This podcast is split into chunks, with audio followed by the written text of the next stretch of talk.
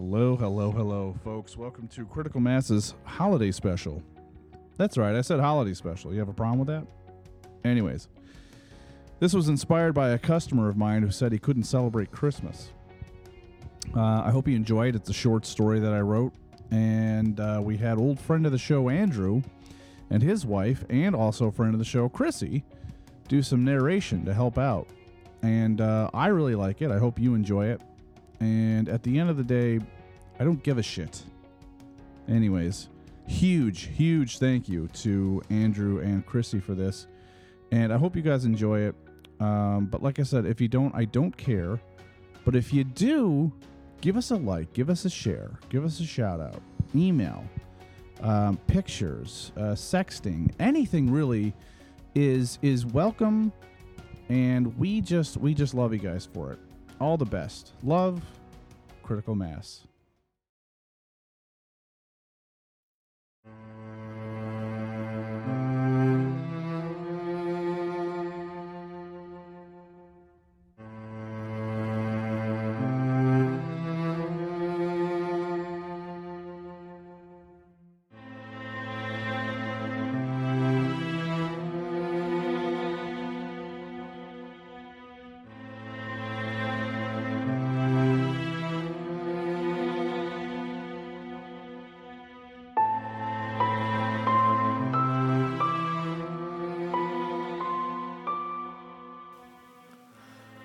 I wake up to the parakeet shrieking from the other room.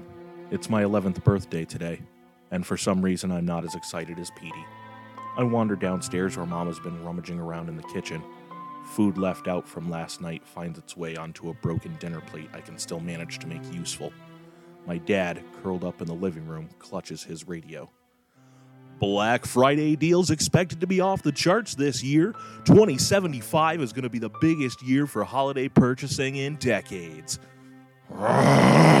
Shh.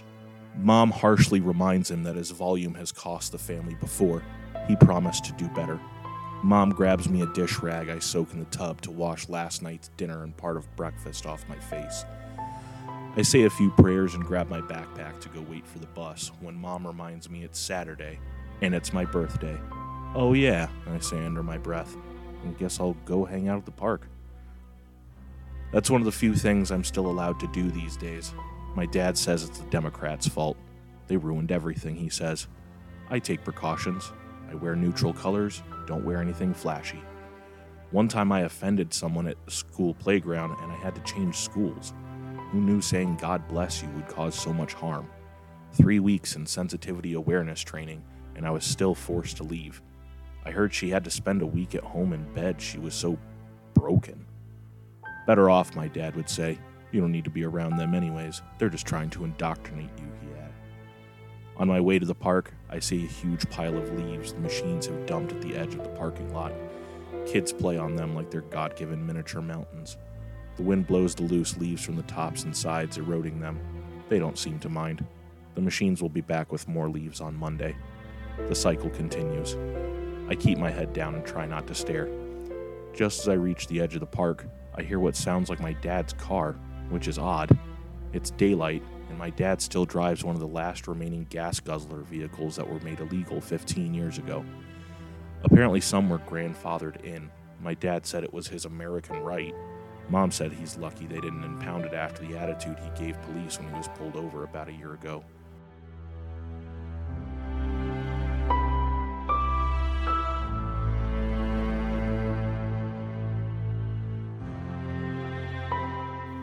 Turns out it was him, my dad, driving around. Get in, he says without taking his eyes off the road. I slide in the back and buckle my belt. He signals and turns back onto the road. We're doing it. That's it. I can't stand it anymore. Your mother's upset, but I don't care. Enough is enough. Doing what? Celebrating.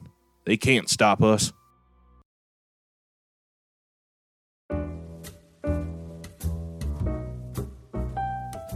Panic sets in.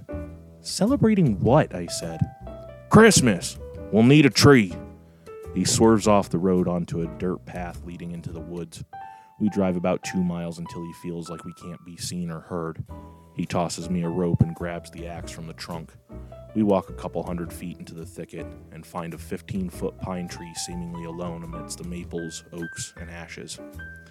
See, son, this tree flourishes alone, without any friends, without any shade, without any love. It's not ashamed of what it is. It's a spruce, and it's not going to hide any of its needles. He swings the axe. I tie the rope, and we pull.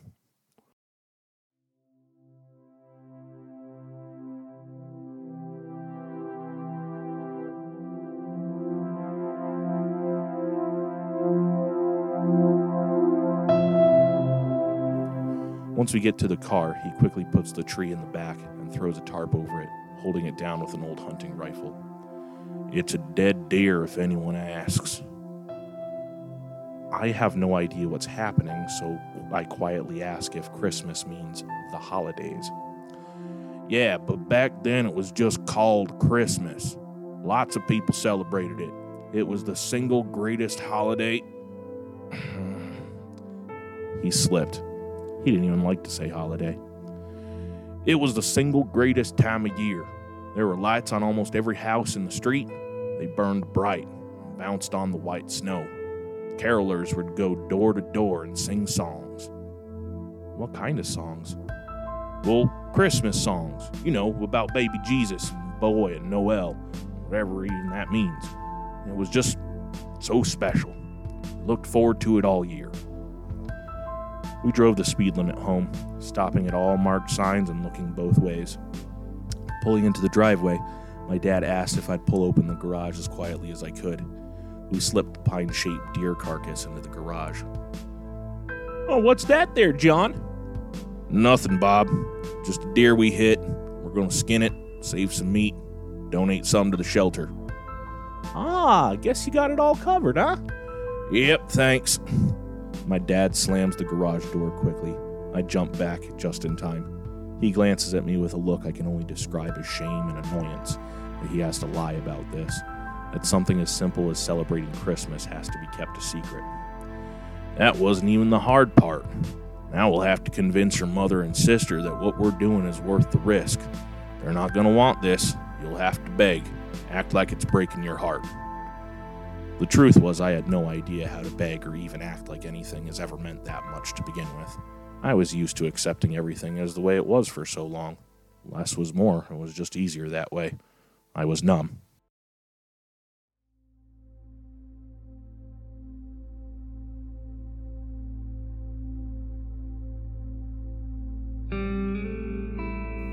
Take it back, John. I don't care how you got it here, but it has to go. Now, seriously, what the hell were you thinking? You can be arrested, or worse, they could take our kids. I don't need CPS at the door because endangering the welfare of a child is the flavor of the month for you right now.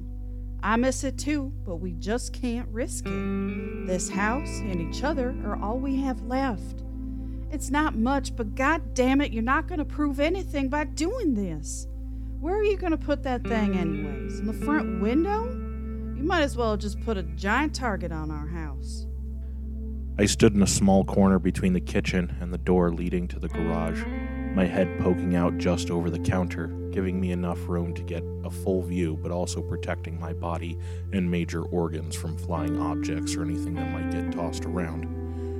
Christmas 2050. Do you remember? Of course, Jo. It was 40 degrees, the coldest it had been in 12 years.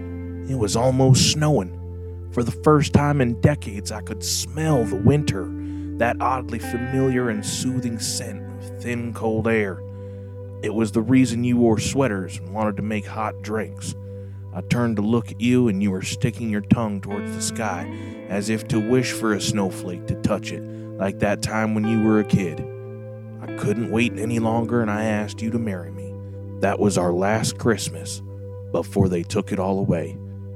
All I'm asking is for a little patience. I'm tired of hiding it. We're Christians. Why can't we celebrate that? Look, I know it's dangerous.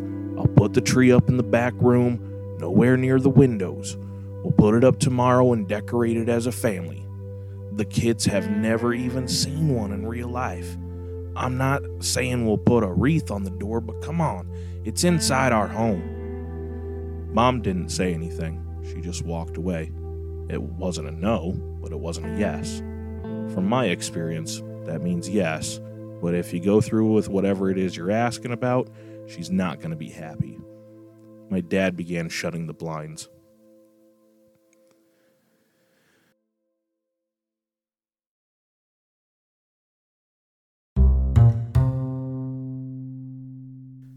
Three days later, we were eating dinner, and there was a knock on the door. We stared down the hallway in silence for what felt like an hour. Dad pushed his chair out and tiptoed toward the eye hole. We stopped breathing. Hello? This is Officer Grable with the Sheriff's Department. I've received a notification you've been hunting and skinning deer. Just wanted to make sure that's either a rumor or that you have the proper permits. I hit it with my car. Where? On Route 34, just about a mile past Urquhartsville. Shitty excuse for a town, I mutter, just as my mother gives me the glare. That kind of glare that, if she were allowed to move her hands, would have been around my neck. Why don't I just come in and we can talk about it? I'd like to see it. I don't see any damage to your car either. With a brilliant move, my father opens the door and walks out front to greet the officer face to face. I glide over the hardwood in my socks to listen through the door. I tossed most of it back a couple days ago. The thing was rotten. I really don't know what I'm doing when it comes to these things. You see, my fender hit its hind leg. No damage really at all. Points to a small dent I had made with my bike when I was seven. The thing just hobbled off and laid down in the ditch. Obviously, there was nothing I could do but put it out of its misery. Hate to see the poor thing suffer. So I took out my granddad's hunting rifle and finished the job. I know it's not hunting season anymore, and I do have a permit for the weapon, but I guess I just made an executive decision. My boy had to see the whole thing. Gruesome, really. That's why I don't like talking about it in front of him. Okay, sir. Well, it seems as if you've been through enough already. Just make sure to call it in next time. We've got our own way of handling these types of situations. The officer turns and walks back to his squad car, pulls out, and slowly drives away. We all exhale.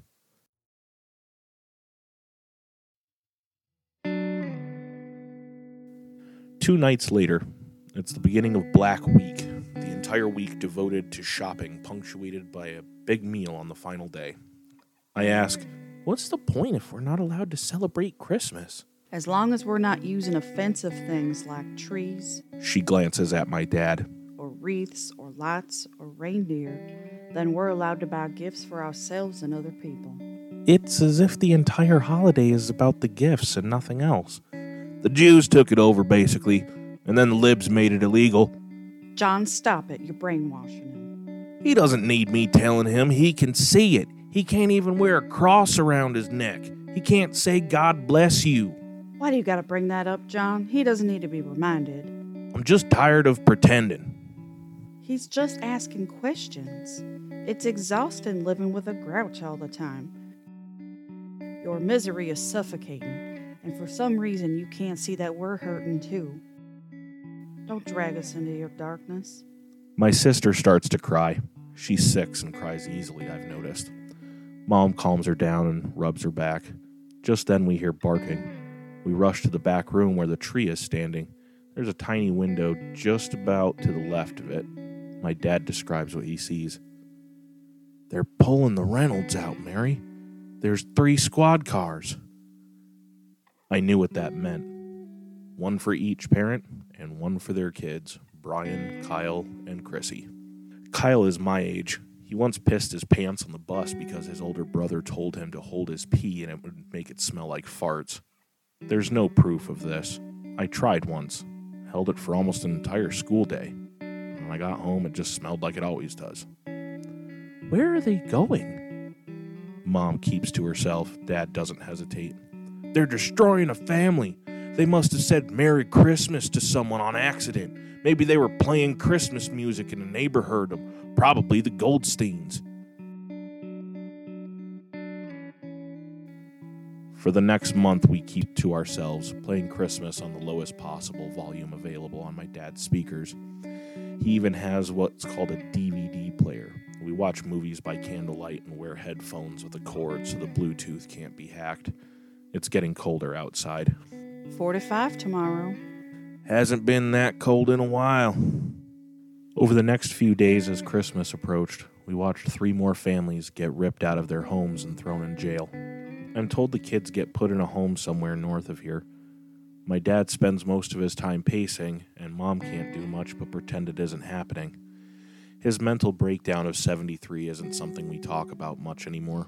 Not that I really know what it was about anyway, but mom says it has nothing to do with me, which usually means it does. I do my best to ignore it.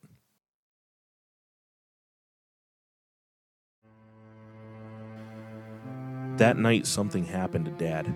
We heard mumbled fighting through the walls. Even the silent stairs could be heard. I creep into the hallway, after a minute of silence, my dad rushes down the stairs, rips the tree from its base. The lights and ordnance fling off and shatter like water from a wet dog's fur after a bath.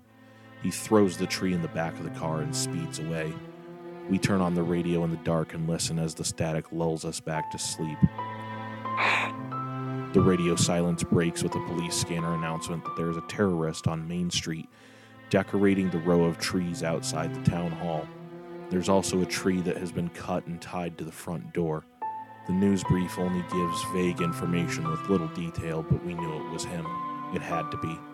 My mother grabs us, a few bits of clothing, calls an Uber to a location about a mile up the road, and before we leave, she grabs Dad's gas drum. She rolls it into the living room, lets Petey fly away, chops the drum open with Dad's axe, and sets the house on fire. They'll think he did this too. We can't have any evidence tying us to this. Everything I ever had was in that house. Everything I ever loved gone in an instant. And for what? So my dad, one final time, could celebrate the birth of our Lord? We kept everything a secret for so long, never expressed it. Now there's nothing for us to express. As we walk with the wind at our face, pushing the smoke and flames eastward, we approach the cross street where we're picked up. The driver opens the door and asks where we're headed. Mom wipes the tears from her eyes and clears her throat to speak. As far as you can go. My head leans against the window as sirens screech past in the opposite direction. Mom quietly whimpers, trying not to let the driver hear. Just then, he looks in the rearview mirror and says, Merry fucking Christmas.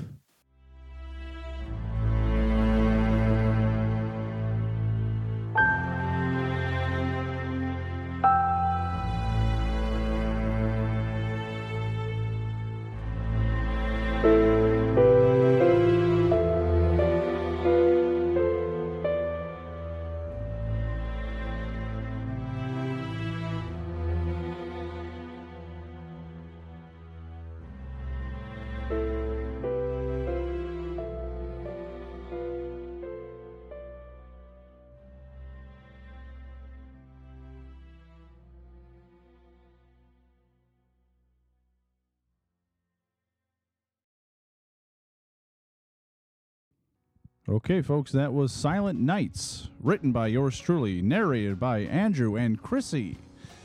Um, just want to say thanks to everybody that listened, and thanks to anybody that shares or likes or loves this. Um, there's more where that came from, if if you want. Um, this is Critical Mass's little holiday special. We wanted to send this out to you folks sometime between Thanksgiving and Christmas. Uh, a little little extra to get you through.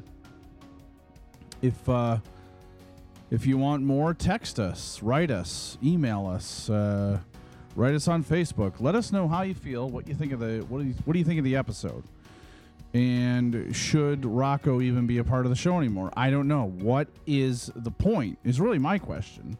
Does he have a purpose? I don't know. He likes to play with plastic toys. Also, let's get this out of the air. Uh, let's clear this out of the air.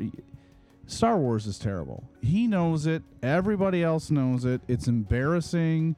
He's got to stop. Am I right? It's like, it's sick. That's what it is. It's unhealthy. Regardless, I hope you liked this episode. It was fun. It was special.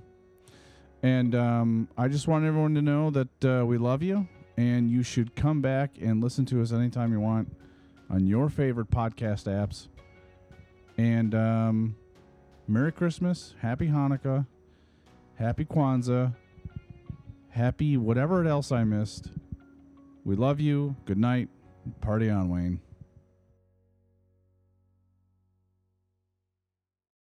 they come from butts.